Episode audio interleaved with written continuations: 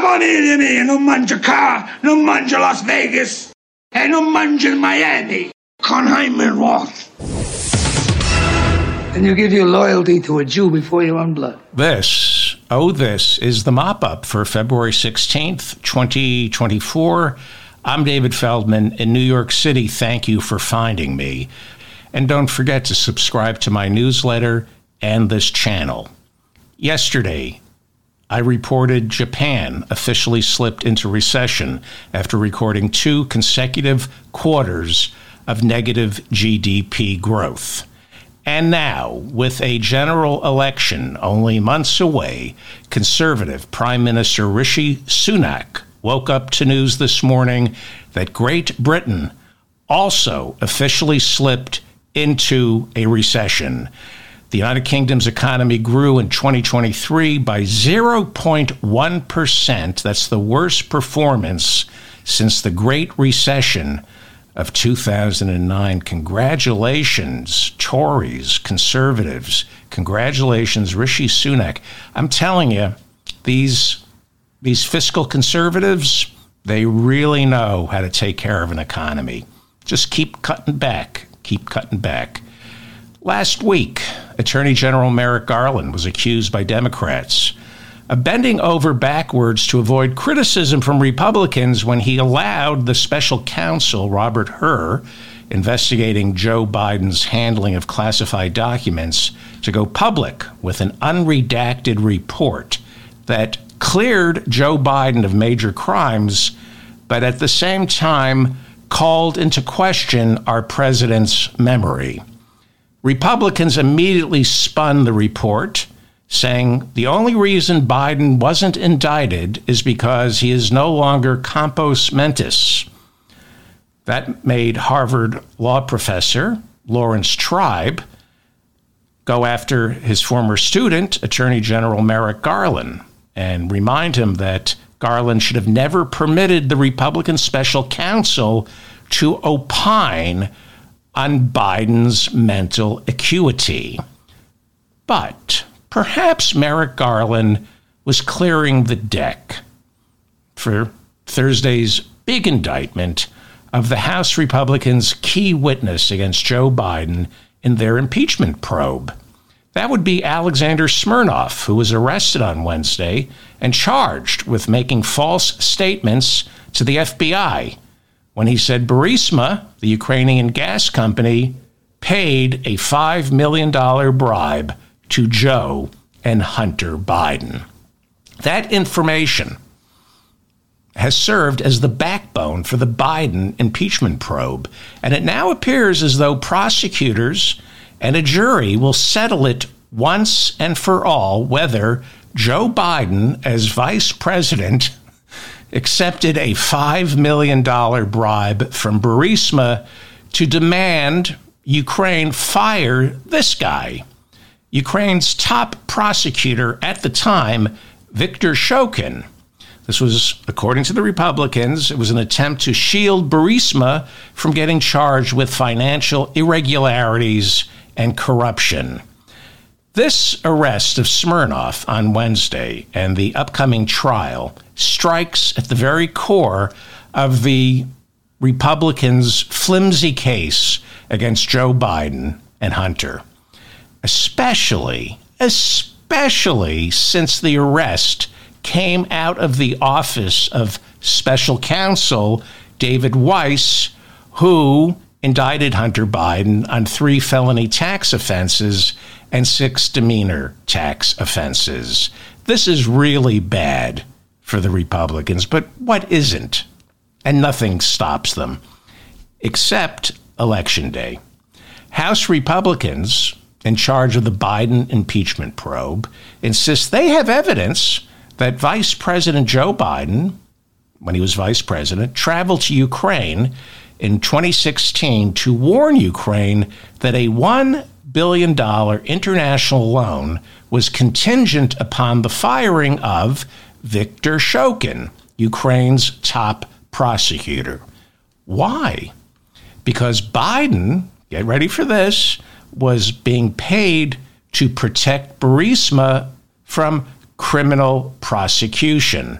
That's the five million dollars bribe. Shut down Viktor Shokin. Now, Hunter Biden sat on the company's board of directors, and he did, in fact, sit on the board of directors of Burisma. And it is true that he wasn't qualified. He doesn't speak Ukrainian and doesn't know anything about gas. Nobody's disputing this.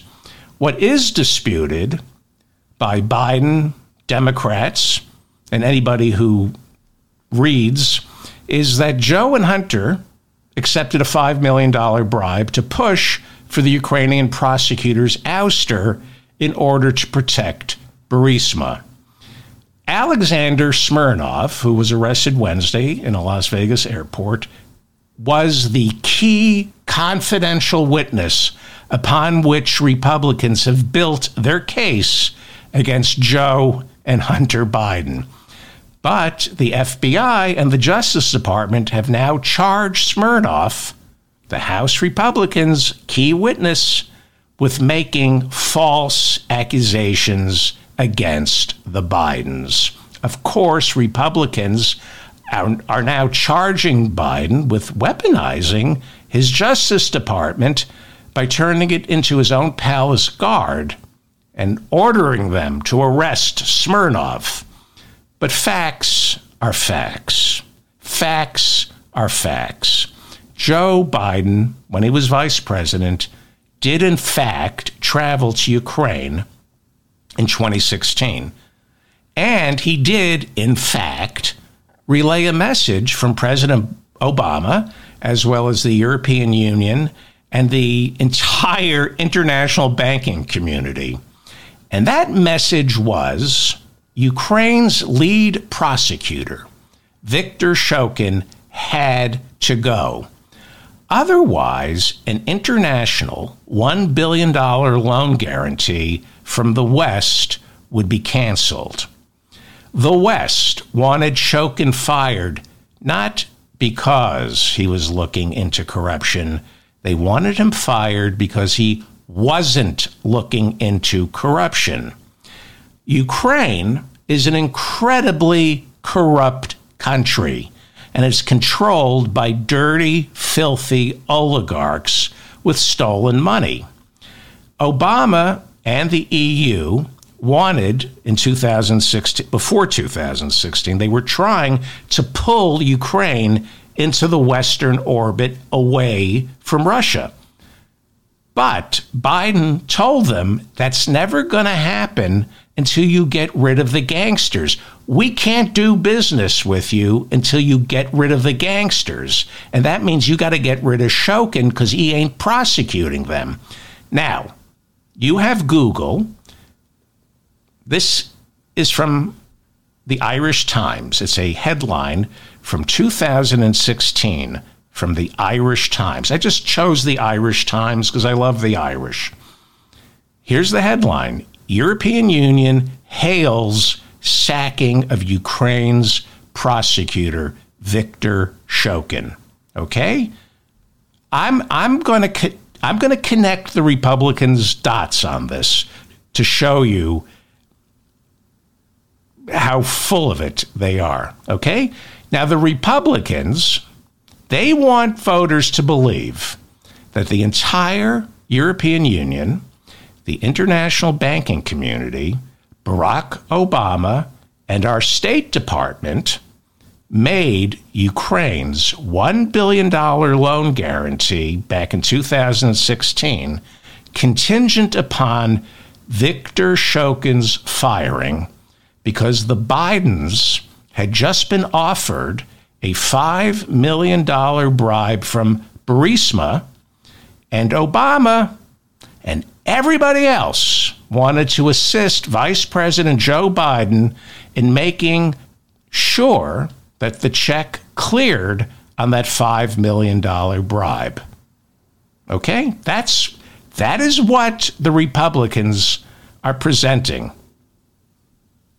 Well, nobody believes that. Nobody believes that Obama, the E U, and the Western bankers guaranteeing the one billion dollars loan were all in on this to protect the International Biden Crime Syndicate. And if you think I'm joking, you need to pay attention. We have Republicans in the House of Representatives referring to the International Biden Crime Syndicate. Now, here's the thing about all this. It's complicated. If you try to try to figure out the Republican narrative, it's intentionally complicated. You're not supposed to be able to follow this. But the lie that they tell can be reduced into, but not disproven with, a two-second soundbite. That's the genius of the Republican smear machine. They they they have a lie, a complicated lie, that can be reduced into, but not disproven with, a two-second soundbite. Now, I just disproved it, because this is a podcast, so I can talk in paragraphs. The Republicans, and it started with Rudy and Steve Bannon peddling the Hunter Biden laptop story back in twenty sixteen. They are very good at connecting imaginary dots to dream up a conspiracy that they then reduce to a soundbite. The soundbite is, Joe Biden took a five million dollars bribe from Burisma to force the Ukraine prosecutor to get fired so he wouldn't look, look into Hunter Biden's shady business dealings. Boom. Nice, easy, digestible, goes down smooth on Fox News or with Republicans speaking Uh, before a bank of microphones. And when you ask them to prove the lie, they throw dirt in your eyes with imaginary connections and outlandish conspiracies, implying, as I just showed you by connecting all the dots, that the entire West was in on the scheme because Joe Biden is running an international crime syndicate. I love Joe Biden, but he can barely run the White House. He's uh, not El Chapo. Uh, I wish he were. The point to all this is you're not supposed to be able to follow any reasoning. There is no reasoning to this conspiracy. It's a theory masked as an accusation. It's designed to be impossible to follow. You're not supposed... Benghazi, can anybody explain Benghazi? Now, do me a favor. Rewind the last five minutes and listen to it all over again. Because I just explained to you what they're peddling. I connected all their imaginary dots, and I know most of you, including me, couldn't follow what I was saying. It's impossible.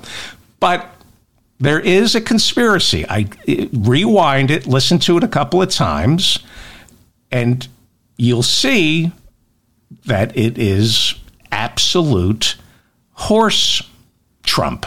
I don't want to say shit, so we'll just say horse Trump. Uh, so I connected the imaginary dots to show you how outlandish these claims are.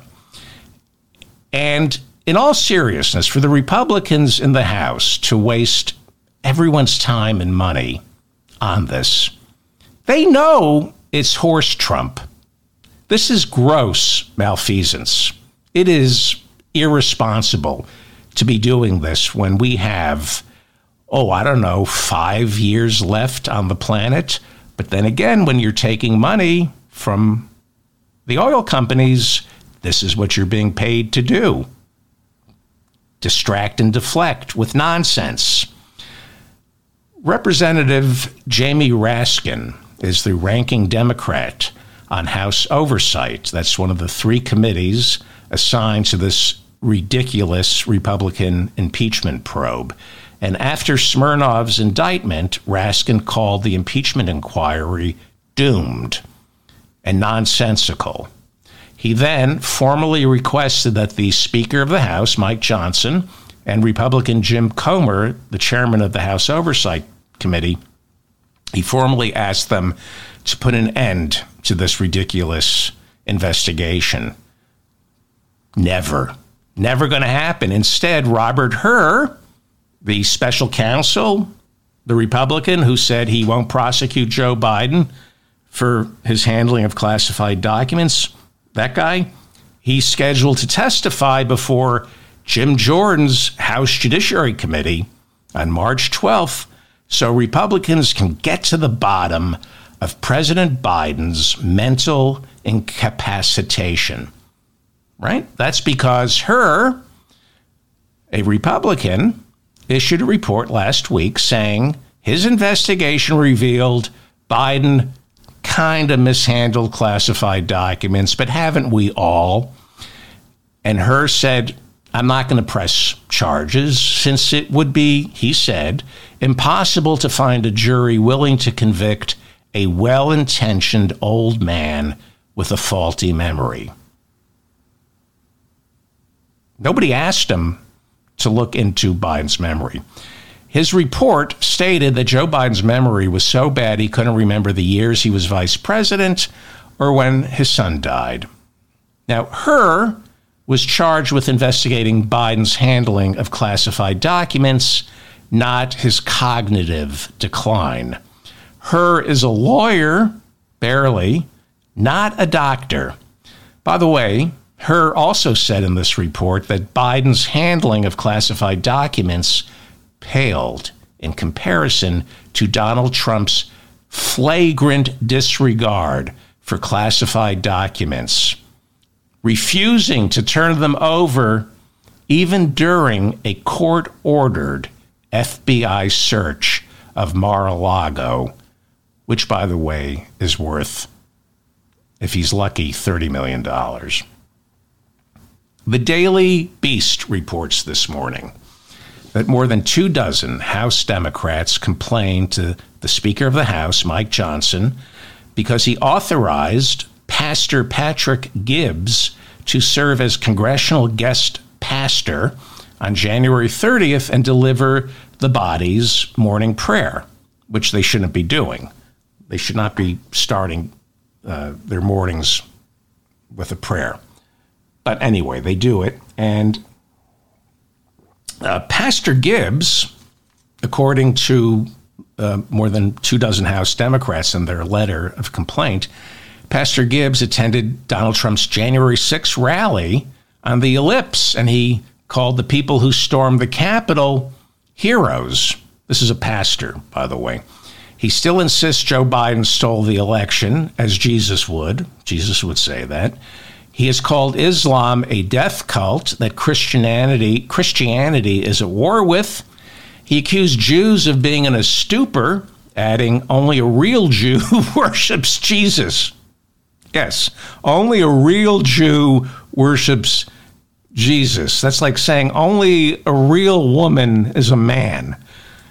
The good pastor also supports gay conversion therapy, which human rights organizations call torture. Well, of course, this homophobic, anti-Semitic Islamophobe was invited to give the morning prayer. He might as well be Mike Johnson's twin brother. Mike Johnson, as a lawyer, was a proponent of gay conversion therapy. That's what he used to do. He used to defend gay conversion therapy. The House of Representatives, and I'm not making this up, adjourned yet. Sorry. I shouldn't laugh at stupid people. It's not nice. The House of Representatives uh, adjourned yesterday for a thirteen-day vacation, a well-deserved vacation, and they come back on the twenty-eighth of February when they will have only days to pass that budget that they haven't. This reminds me of high school when I was supposed to do all my college applications. I kept waiting the last minute And I go, maybe I'll take a gap year. Uh, they come back on the twenty-eighth because you know, they've been shooting baskets with Jeff and Howie and smoking dope, uh, you know, when they should be filling out their college applications. So they come back. This is just a bunch of high school juniors. That's all. This, this is all they are, these Republicans. Uh, they come back on the twenty-eighth after a, pretty much a two-week vacation when they will have only days to pass a budget or kick the can down the road again and try to pass a continuing resolution to forestall a limited government shutdown, which turns into a full-scale government shutdown about a week later. And it will be the, the Democrats' fault. They'll, they'll blame the Democrats for this. Let's let's be clear here, though, because I deal in facts. The Republicans took the House back in January of twenty twenty-three. They have yet to pass a budget for twenty twenty-four, right? You're supposed to get the budget ready and done by October first of twenty twenty-three for twenty twenty-four. Haven't done it yet. And work, I hate to break it to you, Mike Johnson, but work on the twenty twenty-five budget is supposed to get started right about now, so it can be in operation by October first of twenty twenty-four. That's the calendar. Instead, once again, because the Republicans will be looking at a partial government shutdown in two weeks and then a full-blown government shutdown about a week after that. Good work. Real competence. Should be proud of yourself, Moses. He actually said he's Moses because, like Moses, he hasn't done an effing thing in six thousand years. Mike Johnson, he's the speaker. Somebody should tell him that. Has also backed down on moving any bill forward to reform Section seven oh two of the Foreign Intelligence Act, which expired on December thirty-first and was temporarily reauthorized in its current iteration until April. Now, as Section seven oh two stands right now, the F B I is able, without a warrant, to look over the N S A's electronic surveillance of any American citizen who communicates with a foreign national without a warrant. This is a bipartisan issue. Both Democrats and Republicans, both the A C L U and the John Birch Society, want to fix Section seven oh two. This should be a slam dunk. But Mike Johnson can't resolve a territorial dispute between House Judiciary Chair Jim Jordan and House Intelligence Chair Mike Turner, who both have competing bills. Now, Turner, head of the House Intelligence Committee, issued a somewhat jumbled warning on Thursday that there's information Russia, you know, he's head of the Intelligence Committee, so he gets intelligence, and he said there there's some information that Russia has a new anti-satellite rocket with nuclear capability that could pose a serious national security threat. And this news was confirmed by the White House, which called Russia's anti-satellite weapon troubling because they're going to be able to shoot our satellites out of the, the sky. And you won't be able to watch TikTok. Now, we're talking about Mike Turner. He's a Republican. And we're also talking about Russia. And Republicans jumped on Turner. He's a Republican, but Republicans jumped on Turner, accusing him of creating anti-Russian hysteria and demanded his head. They demanded his head. Republican Andy Ogles of Tennessee called on Speaker Mike Johnson. This is Republican on Republican violence. Republican Andy Ogles of Tennessee immediately called on Speaker Mike Johnson to remove Turner as chair of the House Intelligence Committee, accusing Turner of being an anti-Russian alarmist trying to gin up support for two things: funding of Ukraine's war against Russia and Turner's own version of the bill reauthorizing Section seven oh two instead of Jim Jordan's bill reauthorizing Section seven oh two. They have two separate bills. Jordan's bill prevents the F B I from snooping without a warrant, while Turner's is more in line with the status quo. I think it's a little complicated because I think Jim Jordan's bill is stronger on civil liberties than Mike Turner's is, but Jim Jordan's bill is also also lighter on Russia. But do you see how Republicans jump through hoops for Vladimir Putin? This is puppetry of the Putin. Did you ever see the, the play Puppetry of the Penis? This is puppetry of the Putin. I've had a lot of guests on this show. They are anti-Hillary leftists who still insist Putin had nothing to do with twenty sixteen and that Russiagate was a figment of the D N C. I've asked them to read the Mueller report. I asked them to read the Durham report, which couldn't but tried to disprove the Mueller report. And now I'm asking if you still believe Russiagate was nonsense. Are you watching what's going on right now? Trump constantly promising to pull out of NATO. Trump saying he welcomes Putin invading any NATO country that doesn't pay its dues. Joe Biden has been trying to get a Ukraine supplemental passed since last September. And that money would be given to Ukraine so it can fight a proxy war with Russia. And the Russians have been tying it up with border twaddle.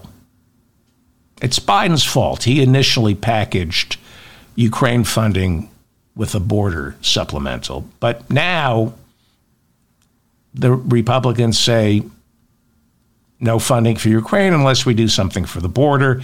But we can't do anything for the border because Donald Trump said, don't touch that. Do not touch that. That's mine.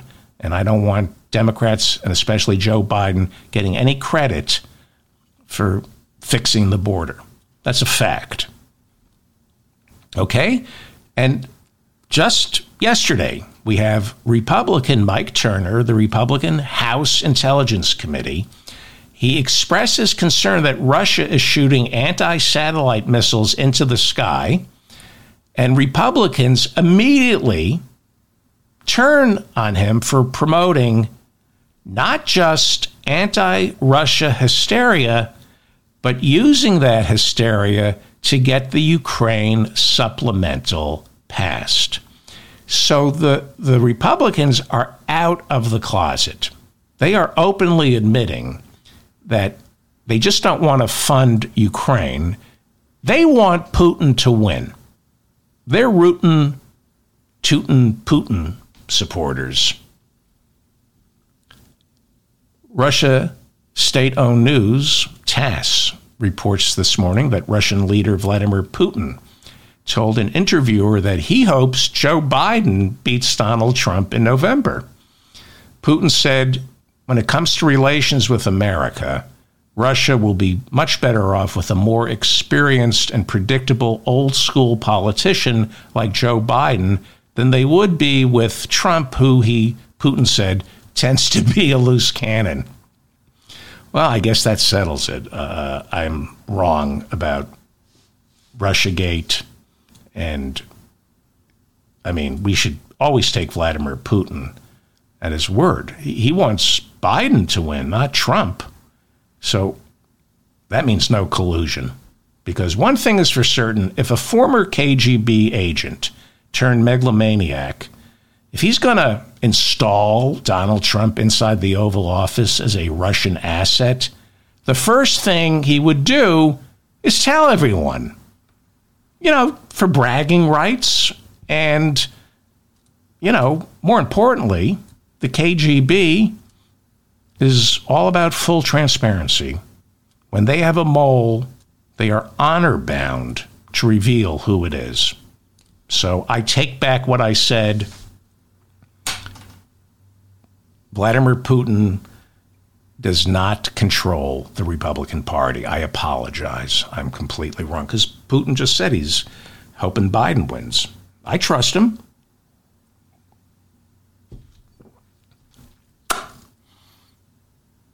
March twenty-fifth. March twenty-fifth, mark it down on your calendar. That's when Donald Trump becomes the first American president ever to go on trial in a criminal courtroom.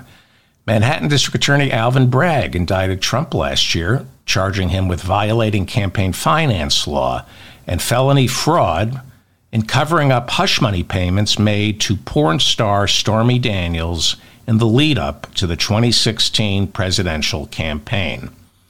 The judge in the case on Thursday issued a pretrial rebuke, warning Trump's attorneys to knock it off, stop wasting everyone's time trying to delay the trial. This is what they do. Donald Trump takes millions and millions of dollars from the, the, the idiots who donate to him, and he hands it over to attorneys who just are working to play out the clock. Fulton County District Attorney Fani Willis, who indicted Donald Trump along with eighteen co-defendants for election interference, testified on Thursday amid allegations that she benefited financially from a romantic relationship with Nathan Wade, the lead prosecutor in the RICO trial. Wade also testified Thursday, saying the two prosecutors had a brief relationship, but have now broken it off. Madam D A was having none of it when she took the stand during the evidentiary hearing. When Alan Stockton identified himself as Rudy, Giuliani, Rudy Giuliani's attorney, Fani Willis responded, "Clients who can't pay their bills aren't clients." You don't want to mess with this woman. Michael Roman, a former Trump election official, is the indicted co-conspirator who filed the motion to get Fani Willis disqualified because of the romantic relationship with Nathan Wade. His lawyer somehow, miraculously, stumbled over this secret relationship, and then Trump lawyers said, "Really? We didn't know about this," wink, wink. And so the Trump lawyers jumped in, claiming the entire trial gets thrown out because Willis's relationship with Nathan Wade, let's connect the dots here, proves Fani Willis has a conflict of interest, and therefore Donald Trump is innocent. It's, uh, you know, Burisma. It's the Hunter Biden five million. Let's connect the dots here, okay? Uh, so, okay, so Fani Willis was dating Nathan Wade, and the conflict of interest is what? That she wasn't dating Donald Trump, and therefore, what? Explain it to me. Explain to me what the conflict of interest is. How is it remotely a conflict of interest? Anybody with even the slightest amount of reason knows Judge McAfee is going to rule that this has absolutely nothing to do with Trump or the eighteen other defendants. There's no conflict of interest, just mud getting tossed so they can delay, delay, delay. When Roman's attorney yesterday began questioning her, Willis interrupted and said, "I think you're confused. You think I'm on trial. These people, your clients, are on trial for trying to steal an election in twenty twenty. Willis then turned to the presiding judge and said, this attorney, Roman's attorney, her interests are contrary to democracy. Truth. Throughout her testimony, she repeatedly called Roman's attorney a liar. When asked if she benefited financially by hiring Nathan Wade, Madam D A responded, quote, I don't need anything from a man. A man is not a plan. A man is a companion. I don't need anybody to foot my bills. The only man who has foot my bills completely is my daddy, unquote. Fani Willis's daddy, by the way, is an ex-Black Panther who, like Jim Jordan and Clarence Thomas's wife Ginny, attended law school. But unlike Jim Jordan and Clarence Thomas's wife Ginny, he passed the bar and got to practice law and instill justice within his daughter. You got it? You got it? Fani Willis and her ex-Black Panther father passed the bar and can practice law.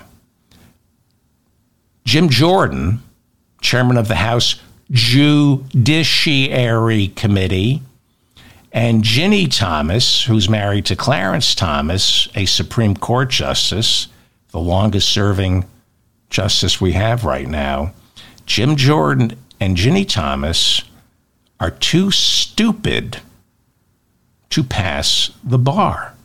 They went to law school, but they were too stupid to pass the bar. And yet nobody ever asked Jim Jordan about that. Reporters seem to look the other way, the same way Jim Jordan looked the other way while members of his wrestling team were getting molested. Lawyers for the defense are asking the presiding judge to disqualify Fani Willis, along with her entire staff, and move this RICO trial to another prosecutor's office. So let's connect the dots. There are no dots, so let's connect the imaginary dots. What this nonsense comes down to is, when did Fani Willis and Nathan Wade begin their romantic relationship? If the romantic relationship began, as Fani Willis testified, after she hired Nathan Wade to prosecute Trump, then there won't be a problem.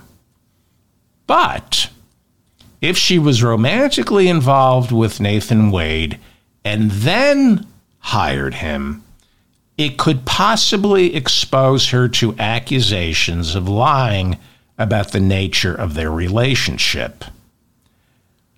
Uh, to put it another way, who the F cares? Donald Trump is a rapist. Donald Trump is a rapist. But some are suggesting Fani Willis had a responsibility to report her romantic relationship with Nathan Wade to the court. Again, just connecting the dots. This is, you know, there's a lot of mud being thrown at Nathan Wade and Fani Willis, and you use a little critical thinking, and you turn down the noise and look for the signal and find out, well, where, where, where's the crime and what, why is this a scandal? Nothing. You know, you take the mud out of your eyes. There's nothing there. It has nothing to do with the guilt or innocence of the nineteen co-defendants. All this is was a legal maneuver to harm the district attorney's reputation and try to disqualify her on a technicality. I mean, they're not going to succeed. This is about delaying the game. Delay, delay, delay. Now, the idea behind this, the lawyers are being paid millions of dollars by Trump's idiot donors. So they're creating busy work to delay. And then they have to justify their billing. Like, well, Trump's going, why are you doing this? Why are we? And they're going to say to Trump, well, we're looking for a technicality. So this is their plan. Uh, if they can get McAfee, the judge, to shut down Fani Willis's prosecution of Trump, that means it would be left to Republican Pete Scandalakis, who is the director of the state of Georgia's Prosecuting Attorney's Council. He would theoretically pluck the RICO trial out of Fulton County and plant it inside a Trump-friendly prosecutor's office from a white and rural backwater racist part of Georgia, you know, like Marjorie Taylor Greene's district. That's the plan. Scandalakis, you can't spell Scandalakis without scandal. Scandalakis, according to Slate magazine, would be granted much latitude in determining when or if the prosecution even resumed. He could just shut it down. That's what they're telling Trump. You're giving us millions of dollars. This is, if we can get the technicality, if we can get the Fulton County D A's office shut down and, and we move the case, uh, we, we can get a Republican uh, to just make it disappear. That's the plan. It's not going to happen. Not going to happen. Now, presumably, a Republican like Scandalakis would feel obligated to postpone the trial until after the November election. If Trump wins, and he's not going to win, then that trial presumably would have to be postponed until after Trump leaves office. Although that is subject to debate and would probably be left for the Supreme Court to decide. Now, there is an ironclad case against Trump in this RICO trial. Ironclad. He is on tape, and we've all heard him trying to get the Georgia Secretary of State to find him the votes he needs. So what's going on? This is what happens when someone like Donald Trump can spend millions and millions and millions of donation dollars on attorneys. The attorneys take that money and try to win dirty by finding imaginary dirt. They work the court of public opinion because they can't work the courtroom, and they get the trial delayed based on a technicality. Donald Trump has lived his entire adult life with hundreds and hundreds of lawsuits hanging over his head. Audits, tax audits, unresolved tax audits that go on for years. He's in his comfort zone. He's an expert at getting sued, being sued, and up until now, avoiding criminal prosecution. The Fulton County District Attorney, Fani Willis, and Nathan Wade, they are getting Donald Trump's tried and true full court press. The full court press he learned from mafia lawyer Roy Cohn. The full court press started with nonstop, racially tinged death threats, which required Fani Willis and her entire staff to get round-the-clock protection. They're oftentimes being told to work out of their home. Don't come in today. It's not safe. Gee, you think that might be why she and Nathan Wade took a few vacations together? I don't know, hearing the N-word and the C-word from people threatened to kill you every day, uh, I hear that gets exhausting. I hear that can kind of wear you down. Might want to take a vacation. Donald Trump let loose a swarm of private investigators, shaking out the cushions and looking under the couch to find any suggestion of improper behavior, so his lawyers could then use it to undermine Fani Willis's credibility, possibly destroy her reputation and her life. She didn't break the law. She didn't do anything wrong. Donald Trump did. But it doesn't matter. This is mobster stuff. Trump is an expert at terrifying and then humiliating anyone who gets in his way because he's a gangster, a mobster.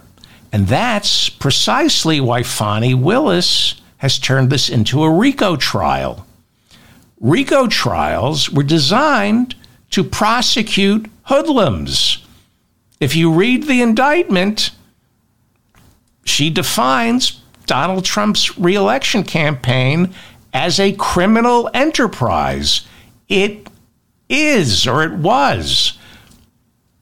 And Trump is proving she's right. This is this is his defense. The way he defends himself. He's defending himself like a hoodlum because the evidence is stacked against him. And that's what the mafia does when the evidence is stacked against them. Intimidate and destroy. Intimidate and destroy prosecutors, witnesses, and jurors. We've already seen this. Last year, we over and over again, countless times last year. And not once did this repulsive, ignorant thug, Donald Trump, tell his supporters to knock it off. Judge Arthur Engoron in the civil fraud trial, bomb scares. Judge Tanya Chutkan, the presiding judge in the D C inter- uh, election interference case, swatting, death threats, and of course the special counsel Jack Smith have all been provided security because of the swatting, the bomb scares, and the death threats. The jurors in last month's E. Jean Carroll trial were kept secret for fear for their safety. And we're supposed to act like this is all normal, but it's part of the, what, the game? It's a game? No, it's not a game. This is fascism. This is the definition of fascism. Now, let me ask the Republicans. You mean to tell me there isn't anyone, the Republican Party, anybody else you can't find to nominate to push through all the policies that Trump promises to push through? Of course, there are other candidates who could push through all the legislation or try to push through, maybe even better than, than Donald Trump could. But this isn't about policy. In twenty twenty, the Republican Party did not have a platform. Did you know that? When, when Trump ran for re-election, for the first time in the Republican Party's history, they had no platform. There was no platform to read to find out what Republicans stood for or against because the platform was Donald Trump.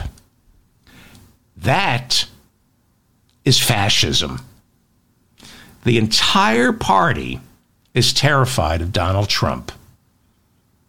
And Donald Trump is terrified of Vladimir Putin.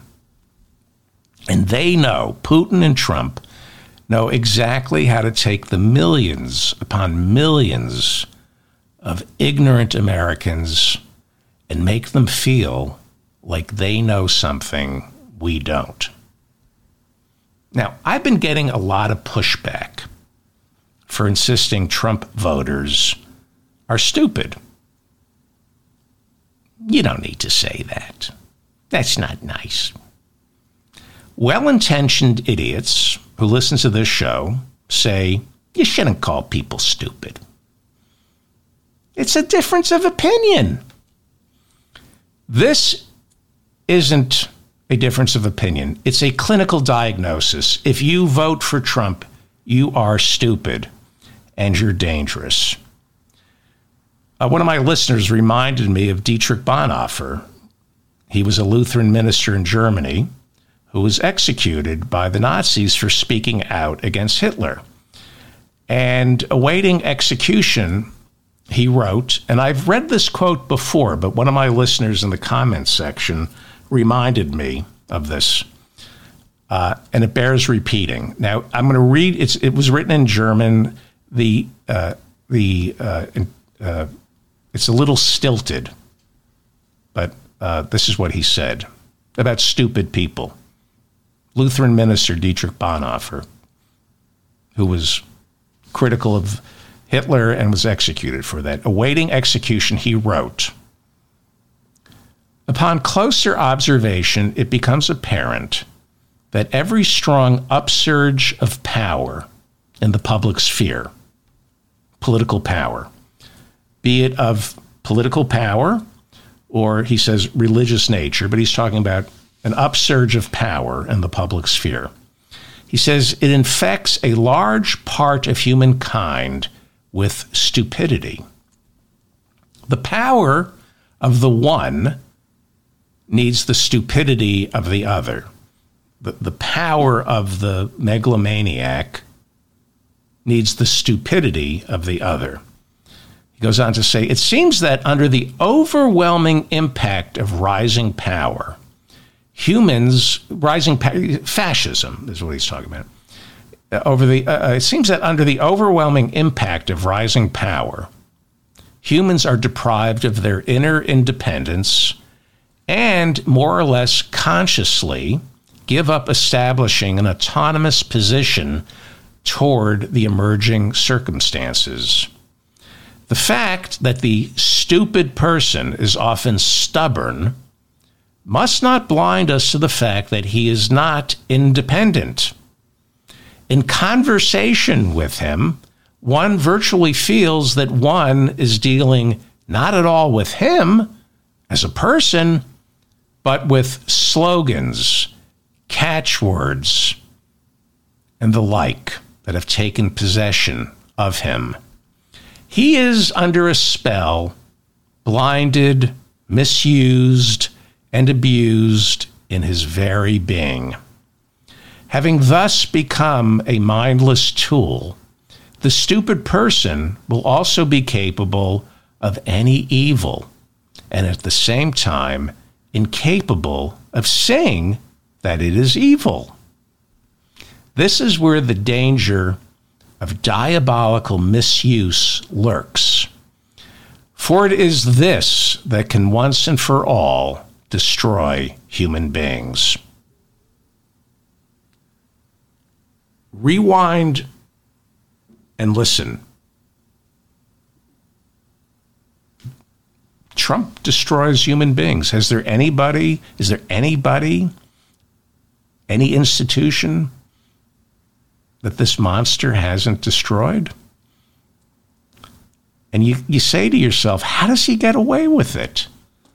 Vladimir Putin. Vladimir Putin. Read the Mueller report. Why do people bend?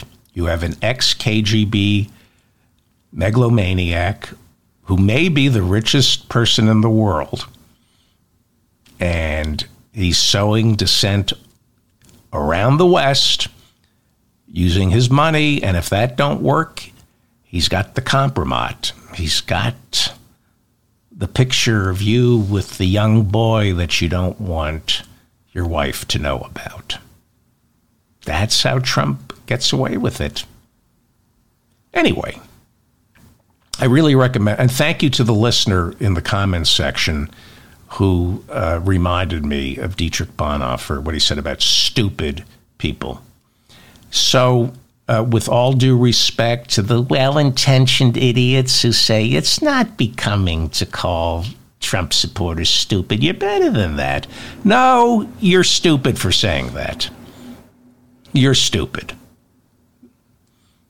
They, these people are stupid and dangerous, and they're going to get us all killed.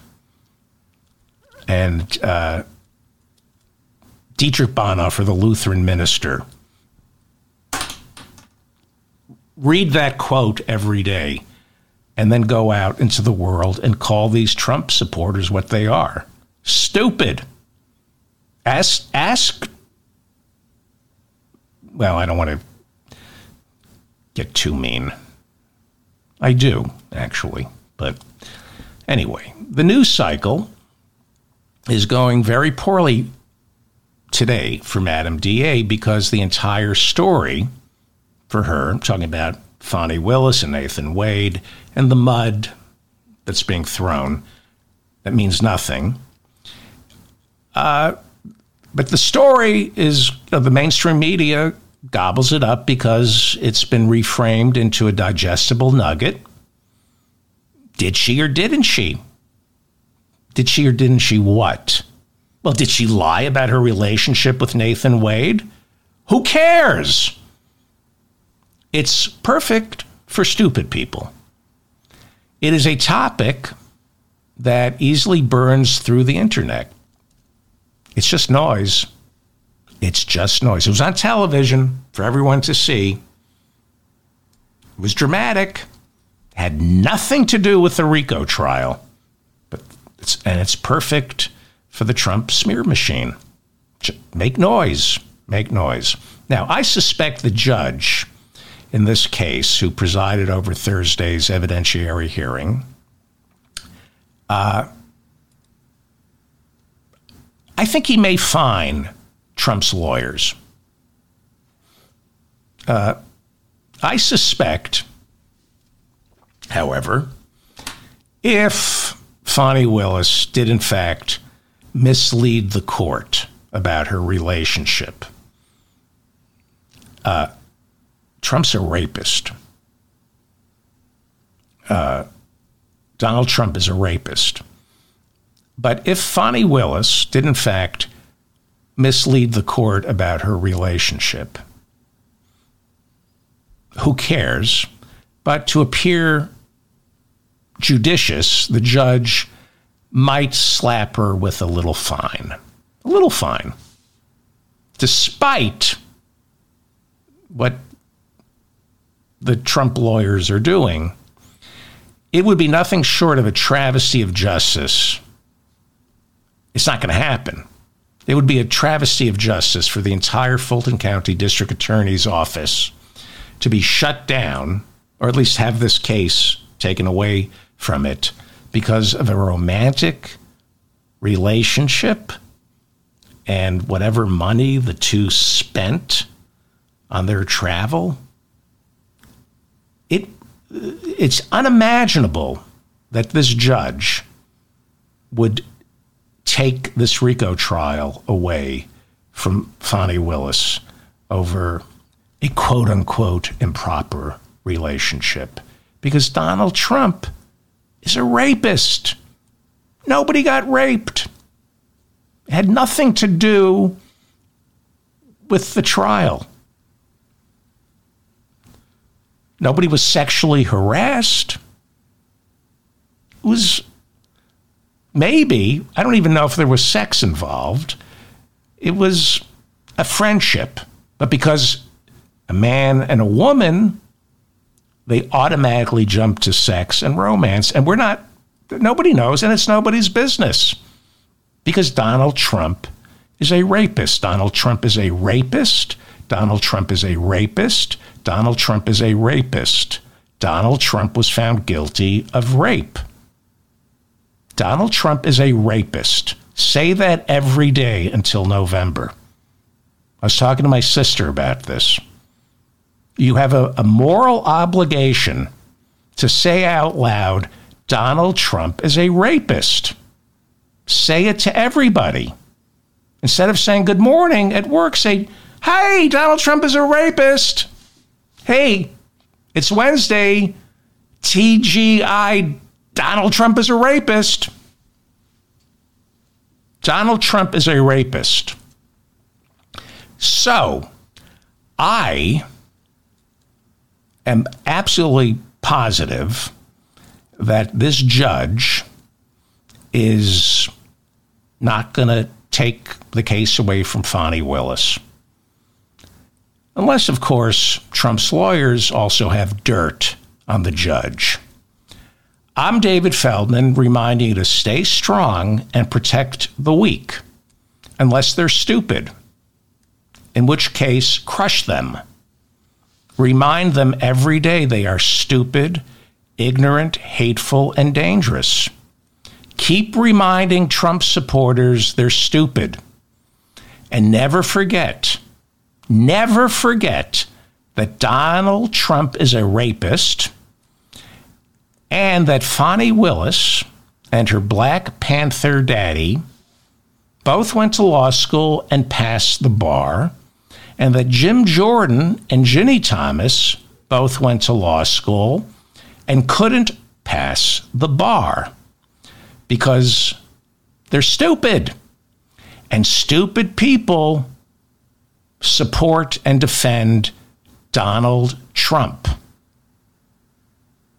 who is a rapist. Thank you for listening. Uh, thank you to everybody in the chat room. I didn't do a poll today. I'm going to try to do a show on Saturday.